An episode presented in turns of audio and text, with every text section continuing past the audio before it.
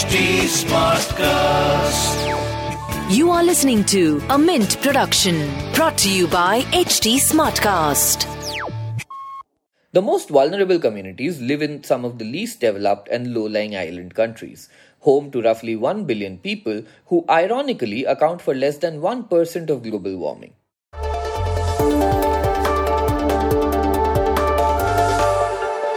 The internet gave us short attention spans. We preferred to like and share content instead of reading and sometimes even watching it. At Mint, we decided to come up with the Mint Primer, which breaks down the big news of today into short, quick, consumable questions and answers. On this podcast, you will find information about everything from cybercrime to RBI's new repo rates. I'm Prasid Banerjee, and this is what happened today. Today's primer is written by Manjul Paul.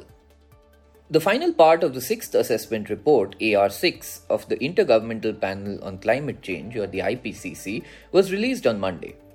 Its quote unquote final warning about the climate crisis merits attention and drastic action. And in this episode, we explain why. So, what are these assessment reports? The IPCC was founded in 1988 by the UN Environment Programme or the UNEP and the World Meteorological Organization.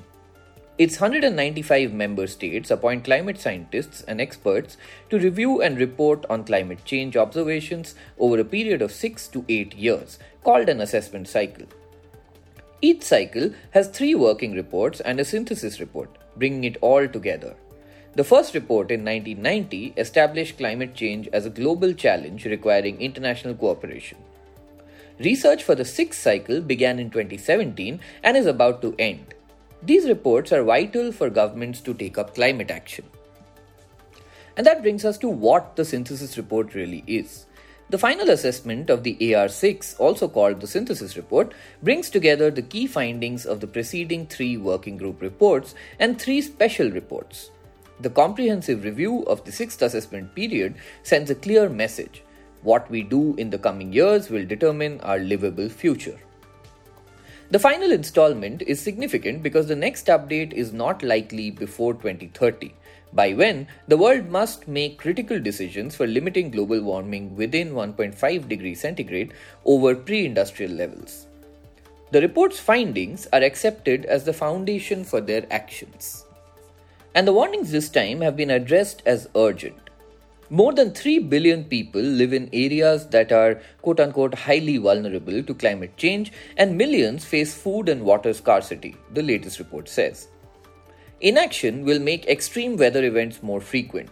The good news, however, is that there are multiple feasible and effective options to reduce greenhouse gas emissions and adapt to human caused climate change, according to the report. And that brings us to what the IPCC's latest forecasts really are.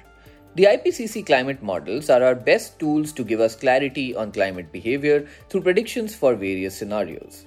They show that emissions should be cut by nearly half by 2030 to limit global warming to 1.5 degrees centigrade, the best case scenario for the Earth's future.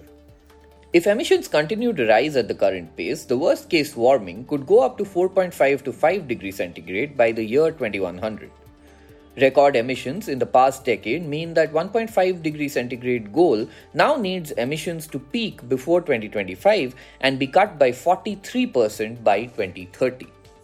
And how should the world step up its efforts?